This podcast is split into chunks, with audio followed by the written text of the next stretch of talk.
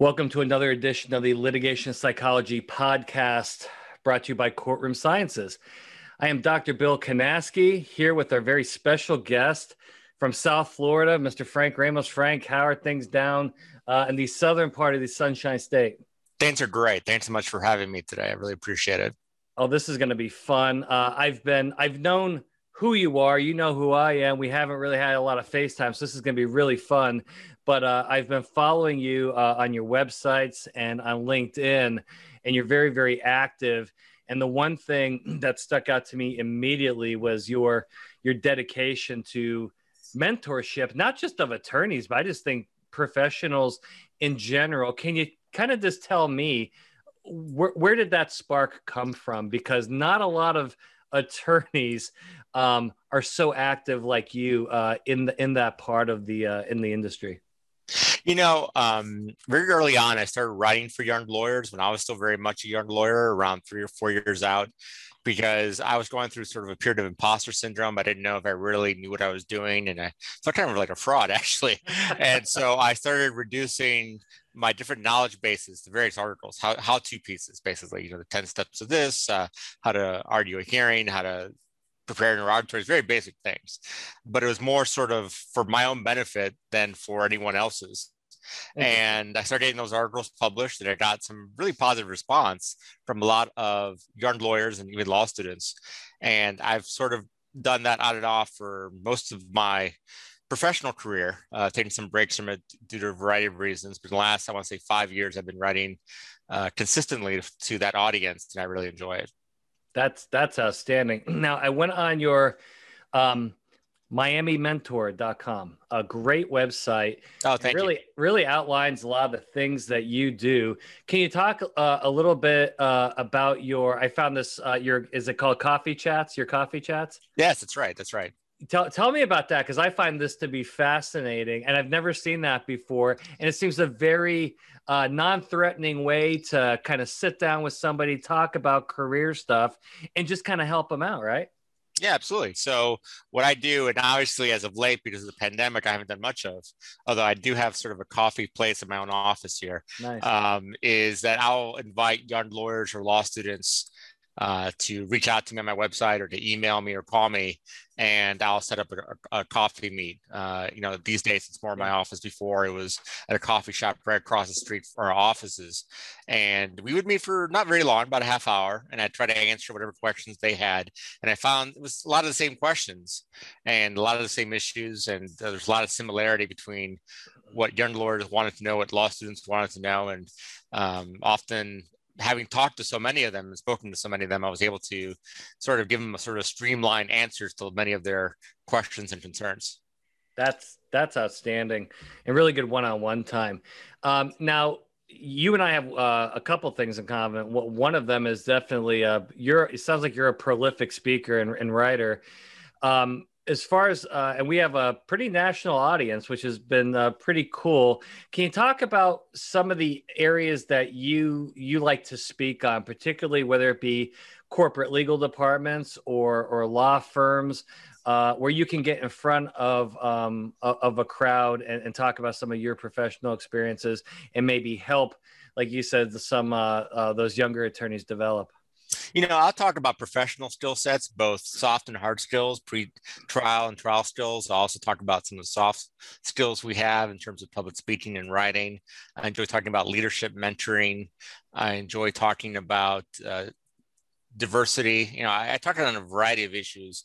Uh, having spent so much time just thinking about these things, uh, sort of from the law firm management side and having been involved in various bar associations over the years and various leadership roles, you kind of start thinking about these larger issues. And in the process of doing that, you kind of evaluate them and you start wanting to talk and, and share your own ideas about them. So uh, I find myself, especially during the pandemic, talking a lot about social media, talking a lot about marketing online, talking about how to maintain our own sanity and health and well-being, sort of being isolated from one another. Yeah. And so there's a lot of mindfulness discussions happening lately, um, and I, I, think a lot of law firms are trying to figure out what the next step is going to be in terms of technology, because technology is really taking off. Uh, we seem to be last last adapters in the legal field, and uh, this pandemic really pushed us into a new orbit, and uh, I don't think we're gonna, we're not walking back from that. So we're going to have to really uh, embrace that wholeheartedly. That's uh, yeah. And I have a follow up question on that. But the first follow up question is something interesting you said is um, the ability to market online. I know that you're very active uh, on LinkedIn, and that seems to be the most popular, I think, professional um, networking uh, website. I know you're very, very active. So I'm seeing you every day on there. What I guess what are some tips or top tips or guidance you would give um, say that younger attorney who's trying to establish their reputation and they want to they want to post online i guess what are some of the do's and maybe even better what are some of the don'ts when you're posting things i have an idea no politics no religion save that Very for fair. Facebook. Very fair. But what do you Uh, think? yeah, I, I think some suggestions is that try to find a topic that you're comfortable writing about, one or two very large and broad topics so you're not going to run out of steam early on. And typically it's a practice area that you really enjoy or that you want to pursue or you're pursuing now and ultimately want to be considered an expert in that area.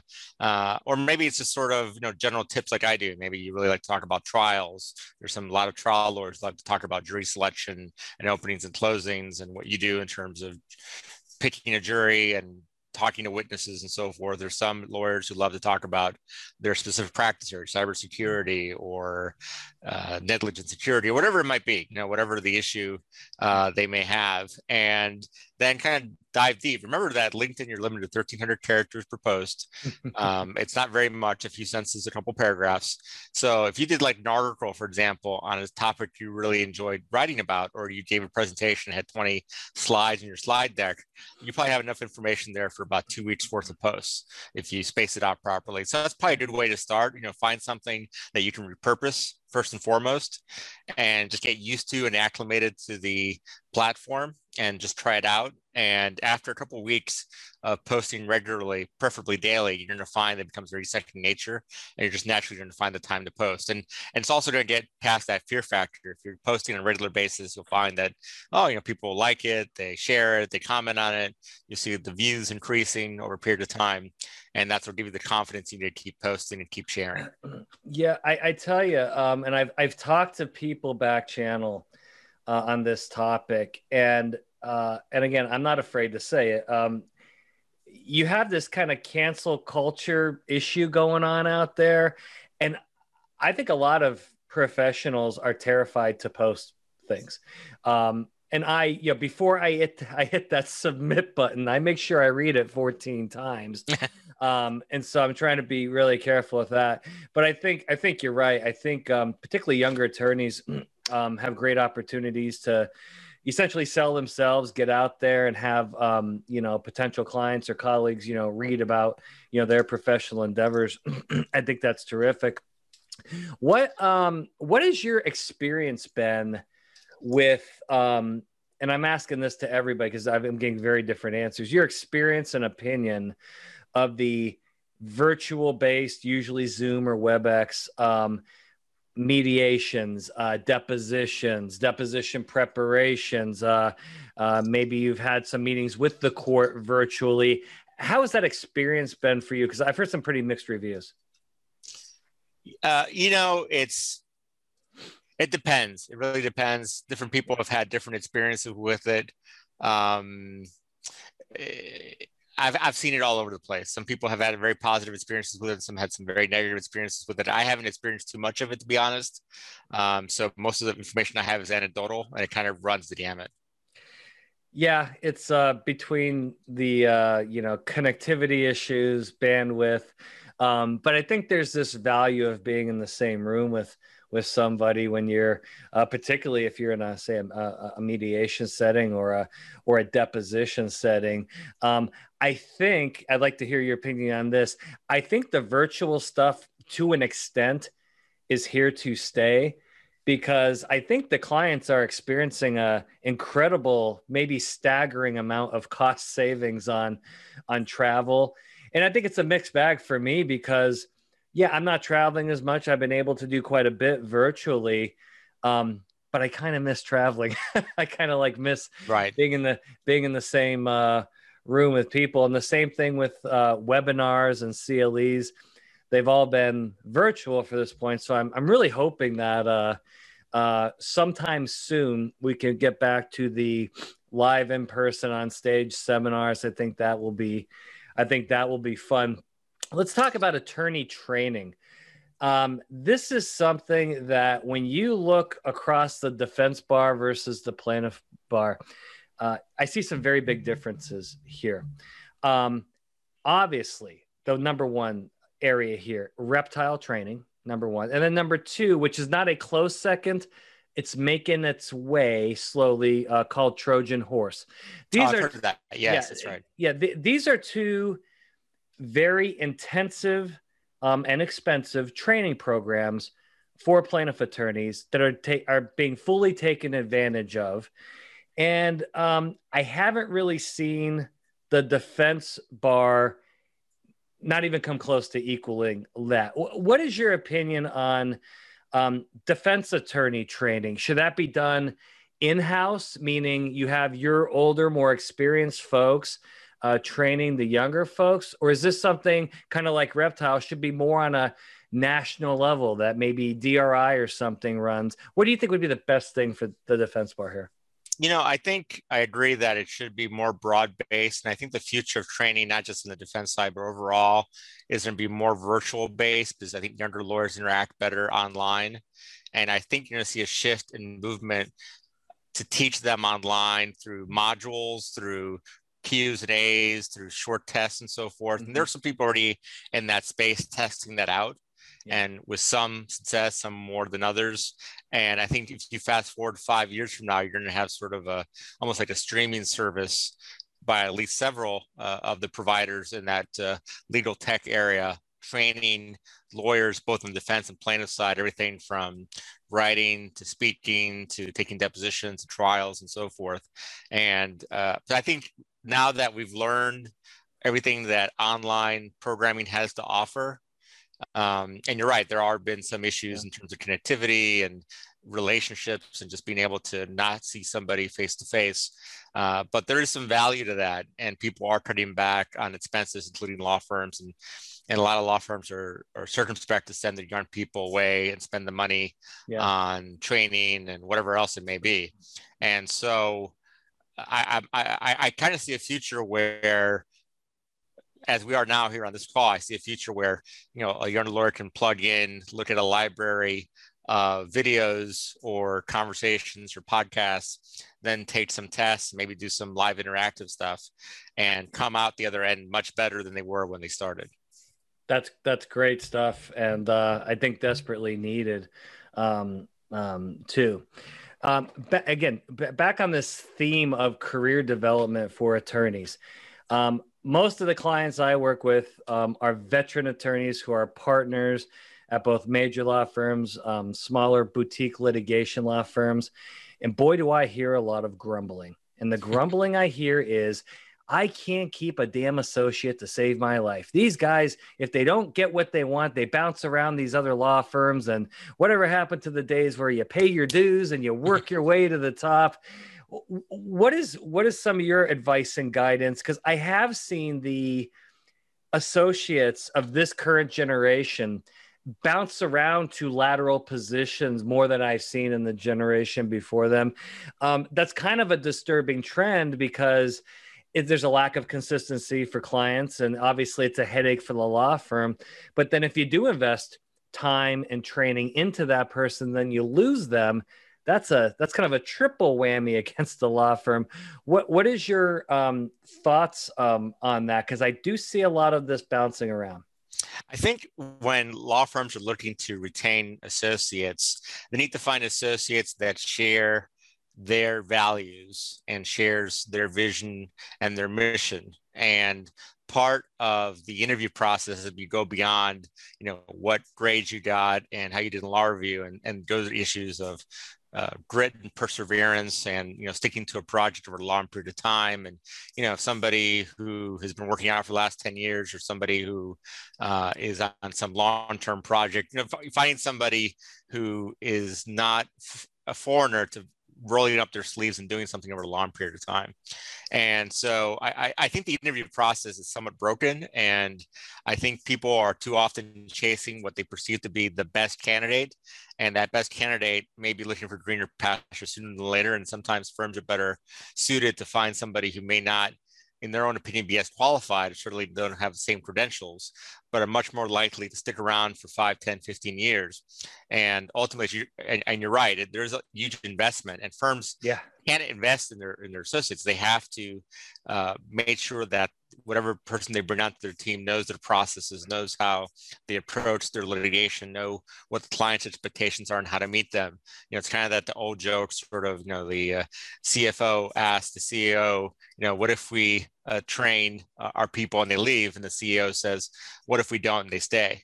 You know, you, you, you can't you can't ignore that. You know, you, you just have to make the investment and a lot of it is just who the person is. You know, the person is who it is. And I think there's a certain insight that I think older generations may not appreciate. Um, you know, think about people who came out into the marketplace around 2009 or 2010, yeah. uh, right at the end of that uh, period. And uh, you know, of a certain age now that they now they've gone through two cycles. Now they've gone through that period. They've gone through the COVID period. Uh, a lot of them are probably, you know, some of them were probably laid off. Some of them couldn't find a job in the first place, and so they're probably not really of the mind frame that they want to feel that loyal because a lot of people have been loyal to them. Uh, yeah. You know, they came from families where their parents may have been laid off. Uh, they came from families where their entire life savings were gone. They came from families where they lost their homes. Um, and, you know, their parents had worked for 20 or 30 years at a company and suddenly they weren't working there anymore. Yeah. And those are their experiences and those are the way they feel. So I think, yes, that is a problem and that's an issue. But again, you have to understand their vantage point, their perspective. Absolutely. All right. Final question of the podcast. So I'm, let's just say I'm a new graduate from ABC Law School, and I'm I'm in, I'm doing a coffee chat with you, and I say, well, Frank, you know, I got two offers. I got an offer from big, big, big law firm, and man, they have offices all over the country. But then I've got a couple offers from these more boutique, you know, these smaller um, uh, uh, law firms what type of guidance or pointers or pros and cons would you give uh, a younger uh, about uh, kind of new new grad about the kind of I guess kind of the pros and cons of the big large firm versus maybe the smaller boutique firm that has less people but maybe more um, you know intimate um, you know friendships and, and professional camaraderie versus the real big time. What do you, what do you say to that? You know, I, I try to find a lawyer in the area you want to practice in that you believe will be a good mentor to you, whether in a big or small firm, and that is committed to mentoring. And you'll get a sense from a firm's website and from the information you find online whether or not a firm is committed to their young associates. And I don't think it really matters what firm size there is, but I, I, do agree that sometimes some smaller firms have more sense of collegiality and are more mm-hmm. focused on sort of the old school apprenticeship style. But try to find what you're what you're trying to really find is one lawyer that you're going to work with, male or female, irrespective of their levels of experience, who's going to be committed to your career and help you along as you help the firm along. Uh, and that's hard, obviously. That's uh, it's yeah. hard to try to figure that out, obviously. Uh, and just as the firm needs to figure out whether you're going to be committed and be willing to stay there long term. Young lawyers need to find out if the firm is committed to them and their progress and their development. And you know, it's a two-way street, and each side needs to feel out the other as to how the other side is going to help them as they help the other side. Excellent. Well, Frank Ramos, thank you so much for being on the podcast. Congratulations on all of your success. And uh, uh, a big thank you. I'd love to give a speech with you someday. I'm sure we can tackle some of these issues together. But I know that the the legal industry is very thankful for all of your efforts for attorney mentorship and development. So thanks uh, so much for being on the show. And of course, I've had the pleasure to hear you speak on the reptile theory several times. I've always enjoyed those presentations. Well, the reptile is going to be around here for a while. So, That's but right. again, again, thank you so much. And thank you everybody for joining the Litigation Psychology Podcast. We'll see you next time.